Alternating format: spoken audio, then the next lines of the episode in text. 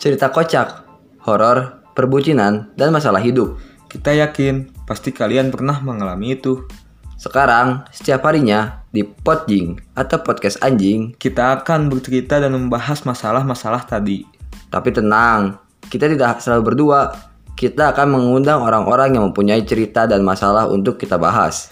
Di Podjing, kita akan membawa kalian untuk merasakan apa yang mereka rasakan dan berpikir untuk mencari jalan keluarnya. Ingat, ini hanyalah pendapat dari diri sendiri.